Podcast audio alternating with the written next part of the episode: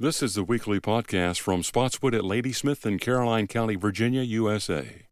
Rick Nicely is the lead pastor. Just want to wish all those uh, dads out there a happy Father's Day. I hope you have a great day uh, today. I hope um, you who um, are in their family will honor them and celebrate them as dads today.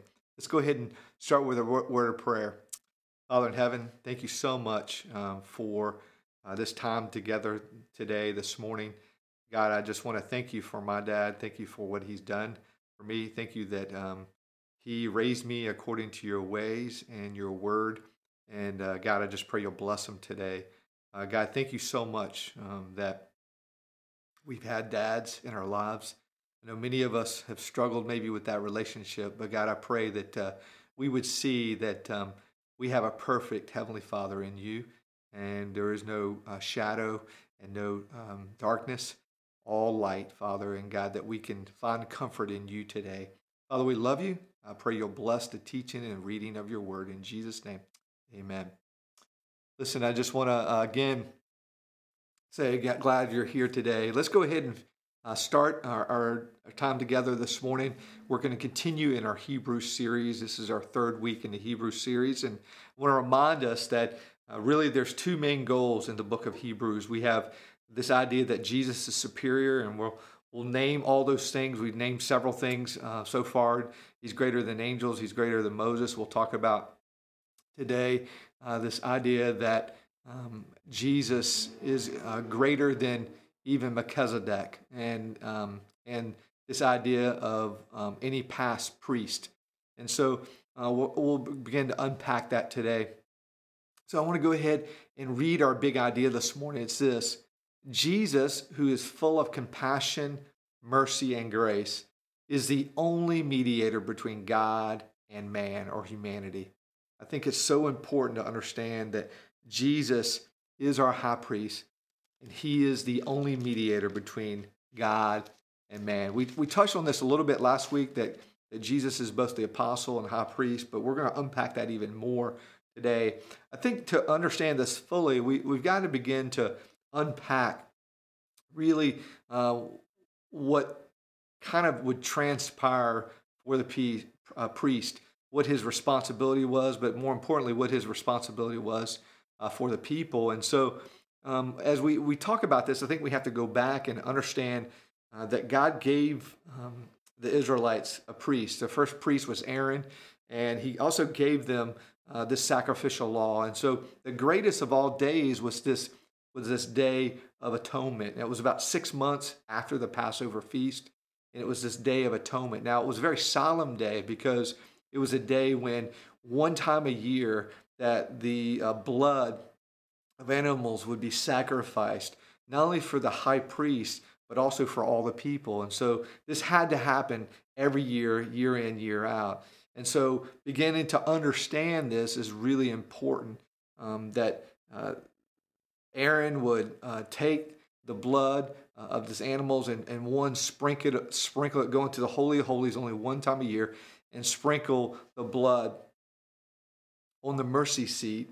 And, and as he did that, he would present it for himself and his family, but then ultimately he would also present it for the people. And so let's go ahead and read. We're going to read um, chapter 4, kind of the end of that, 14 through 16, and they're going to pick up in chapter 5, 1 through 6. So let's go ahead and read that. Since then we have a, a great high priest who has passed through the heavens, Jesus, the Son of God. Let us hold fast our confession. We do not have a high priest who is unable to sympathize with our weaknesses, but one who in every aspect has been tempted as we are, yet without sin.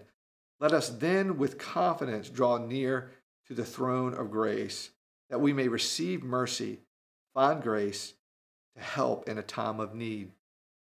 For every high priest chosen from among men is appointed to act on behalf of men in relationship to God. That's that go between we talked about last week to offer gifts and sacrifices for sins. He, he can deal gently with the ignorance and the wayward, since he himself is beset with weaknesses. Because of this, he is obligated to offer sacrifice on his own sins, just as he does for those of the people. No one takes this honor for himself, but only when he is called by God, just as Aaron was. So also Christ did not exalt himself to be made a high priest, but was appointed by him who said to him, You are my son, today I have begotten you. As he says also in, in another place, You are a priest forever after the order of Melchizedek. So the first thing I want to point out is this that Jesus is our high priest. He, he is the only mediator between God and man. It says this that he passed through the heavens. Well, what does that mean? Jesus is with God above the heavens. He is also with God above the heavens. He passed through the heavens. This calls to mind the ascension of Jesus, rose through the clouds and through the sky into the realm in the very presence of God Himself. Before Christ, the holy place of the tabernacle or temple was entered once a year by the high priest, as I mentioned earlier. But that was just a shadow of the true holy place in heaven where God dwells. This is where the high priest lives today, our high priest, Jesus Christ. He was he was a he has immediate access to God day in and day out. See, in fact, we see this in, in Hebrews 7 25. It says this. Consequently, he is able to save to the uttermost those who draw near to God through him, since he always lives to make intercession for them. This is what we see Jesus besieging on our behalf before the throne of God. This is what we have. And it also says this that not only did he pass through the heavens, but Jesus is the Son of God. Jesus isn't just merely man, but he is the divine. He's both fully God and fully man. He is the God man. Jesus himself, in other words, he wasn't just merely a human exalted to the um, priestly place. He is the divine Son of God who created the heavens and the earth. And we see that uh, in Rome, and I'm sorry, we see that in Hebrews 1. This gives his sacrifice infinite worth. Jesus does not use the blood of bulls and goats in the heavenly temple, nor does he take the blood of a mere human. He takes his very own precious blood, the blood of the Son of God. In fact, we see this in Hebrews 9 12, and it says this He entered once for all into the holy places not by means of blood of goats and calves, but by means of his own blood, thus securing an eternal redemption. This is what it took. Imagine the scene in heaven when Jesus brings his own blood at the mercy seat. And what is God Himself's response? He says, This is enough. Your guilt is covered, talking to us. The curse is removed. The alienation is overcome. You who are in Christ are acquitted, justified, accepted, welcomed, because my, my righteousness has been vindicated and my glory has been honored. In other words, he overlooks my punished transgressions and counts me as a loved and innocent child. The debt has been paid. So our high priest is alive. He is alive forevermore. He is with God above the heavens in the holy place of the universe. He is the very Son of God pleading on my behalf, on your behalf, by, by his blood. Goes on to say this in verse, um, chapter 4. So let us hold to our confession. Well, what is our confession? Our confession is this there was and is a Jesus. Jesus was literally born to a virgin. He, he, he lived as a Jew, raised in Nazareth at the age of 33. He began to do his ministry.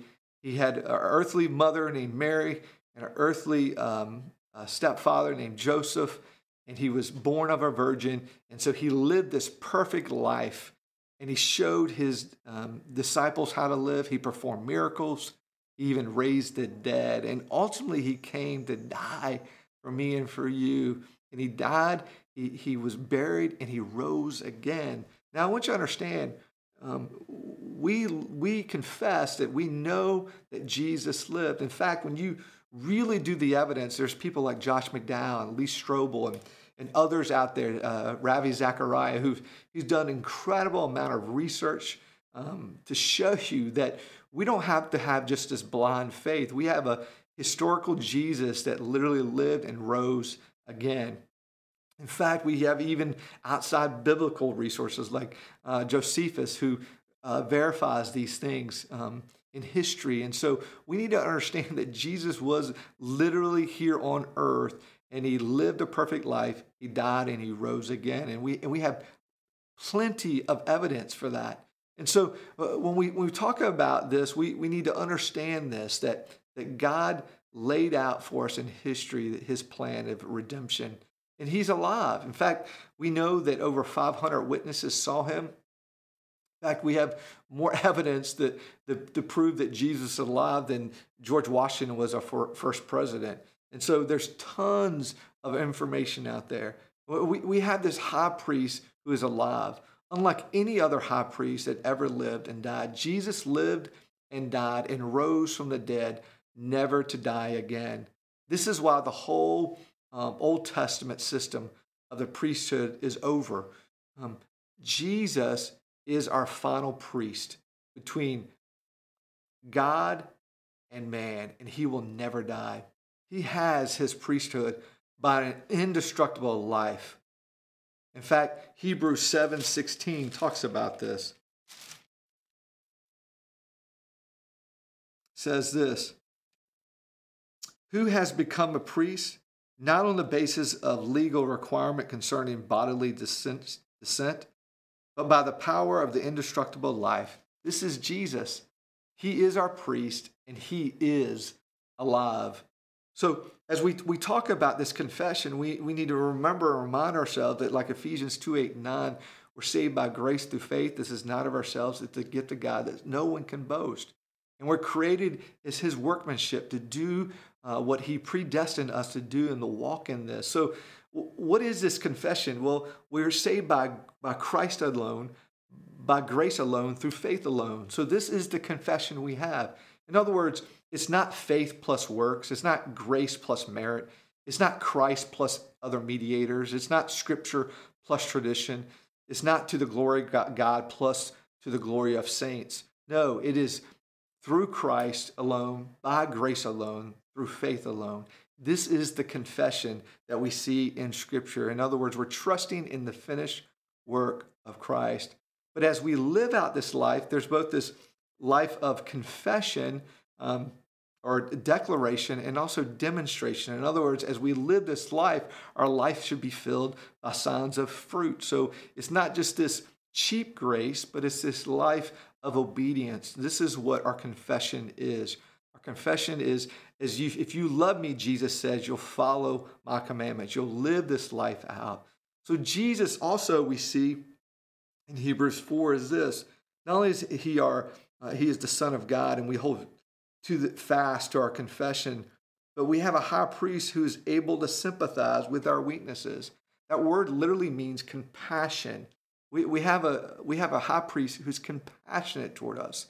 We see this all through Scripture. We see where, where Jesus had compassion for the sick, like the lepers. Um, he, he, had, um, he had compassion for those who were blind and lame. He had compassion for those who were being ousted by the religious leaders, uh, like the prostitute or the woman caught in adultery, or even those who were considered um, um, outsiders as far as their race or the ethnicity, uh, like the woman at the well. We see this over and over that Jesus, uh, the Samaritan woman who, who had, he had compassion on. In fact, as we see this, we need to understand that Jesus had compassion because ultimately he was fulfilling what Adam was not unable to fill. And so, Adam, we see um, as he um, rebelled against God, um, and as that happened, the curse followed. We see Jesus step in here on earth, and he fulfilled what Adam could not. In 1 Corinthians 15 45 through 49 says this Thus it is written, the first man, Adam, became a living being. The last Adam became a life giving spirit. But it is not the spiritual that is first, but the natural, then the spiritual. The first man was from the earth, a man of dust. The second man is from heaven and was the man of dust. So also are those who are of the dust. As is the man of heaven, so also are those who are of heaven. Just as we have been born, just as we have been born the image of the man of dust, so also bear the image of the man of heaven. Verses 21 and 22. For as by a man came death, by a man has also come the resurrection of the dead. For as in Adam all die, so also in Christ all be made alive. So, so why is Jesus so compassionate? Well, because he was fully God and fully man, fully human.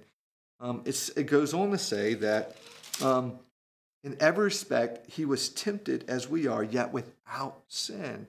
So I want you to think about this for a moment. Uh, you think about Jesus, of course, when he first started his ministry, he was baptized, he went, was led by the Spirit to go into the wilderness. This temptation in the wilderness was is related to his identity as the Son of God. We also are, com- which is also common human temptations. Um, in other words, he was tempted to, to doubt God's goodness. He was uh, tested um, to trust God's faithfulness. Um, he was tested um, to turn uh, from God and, and create false worship and not worship the one true God. And so Satan appeals to Christ, validates the human's need. Um, in other words, Satan appeals to Christ's valid human need for food, uh, for reassurance, for success. Um, from these, we can also start to think of how Jesus was tempted in every way. I mean, if you think about through his life, this is what we see. He, in every way, was tempted um, to lust, to steal, to cheat, uh, to lie. All these things, uh, just as we were, he was tempted. Um, and so, in every in every way, he resisted temptation. Now, remember, temptation is not the same as sin. We can be tempted, yet sin not. And so this is what happened. We, we see Jesus was tempted. In fact, we even see in the garden where um, he was overwhelmed by the pressure, I think, of, of, of the hu- human sin and began to take on. It says he literally sweat droplets of blood. And as we see this happen, he says, Not my will, Father, your will be done. In other words, he didn't get caught up in his hum, human emotion of anxiety and the, the weight and feel of that, but he, he trusted God more than he trusted his own feelings. And so this is what we see. Jesus was tempted in every way, yet without sin. Jesus is sympathetic, is therefore sympathetic with us in our weaknesses. 50 years ago, C.S. Lewis um, heard this objection from someone. He said, the person said this if Jesus never sinned, then he doesn't know what temptation is like. He lived a sheltered life and is out of touch with how strong temptation can be. And here's, here's uh, Lewis's response. This is, this is great. A silly idea. It's current that good people do not know what temptation means. This is an obvious lie. Only those who try to resist temptation know how strong it is. A man who gives in to temptation after five minutes simply does not know what it would be like if he waited an hour later. That is why bad people, in some sense, know very little about badness. They have lived a sheltered life by always giving in. Christ, because he was the only man who never yielded to temptation, he is also only man who knows he is also the only man who knows to the full what temptation means, the only complete realist. Think about that for a moment. I want you to think about this. Jesus made Adam and Eve fully alive and fully human, right? In his very image, image bearers, imago Dei.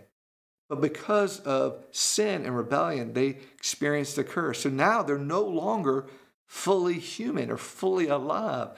They experienced the weight of sin, separation and relationship, and the curse. And so they're technically not fully alive, not fully human anymore. And, and we experience that, right?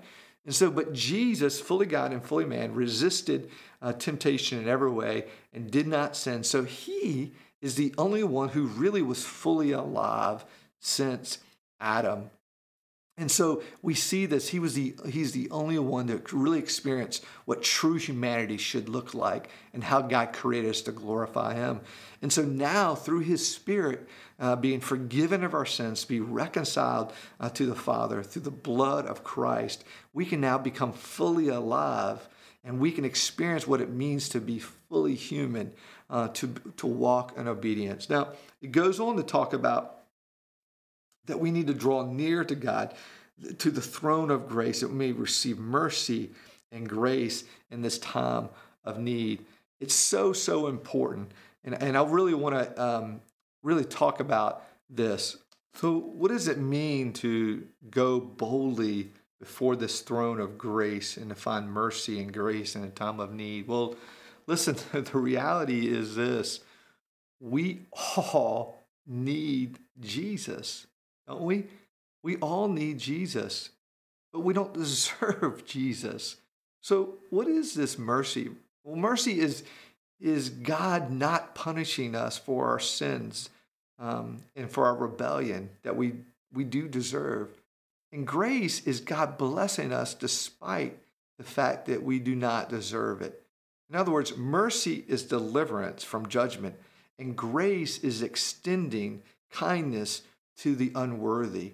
So, this is what we get. We get to be delivered from judgment through the blood of Christ, and now we get to receive a blessing um, that we do not deserve through Christ by receiving his righteousness. And so we're declared righteous in before the throne of God because of the blood of Christ. This is what we see. Now understand when we talk about uh, what we what we deserve versus what we get, um, we need help and we don't deserve it. But there's only one of a few responses that we can have.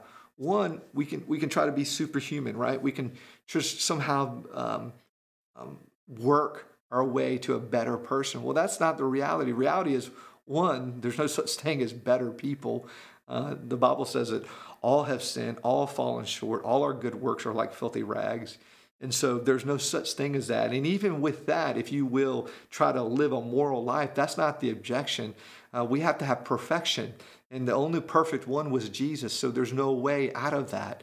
Um, so, and even for those here on earth that try to do that, that can only last for a season, right?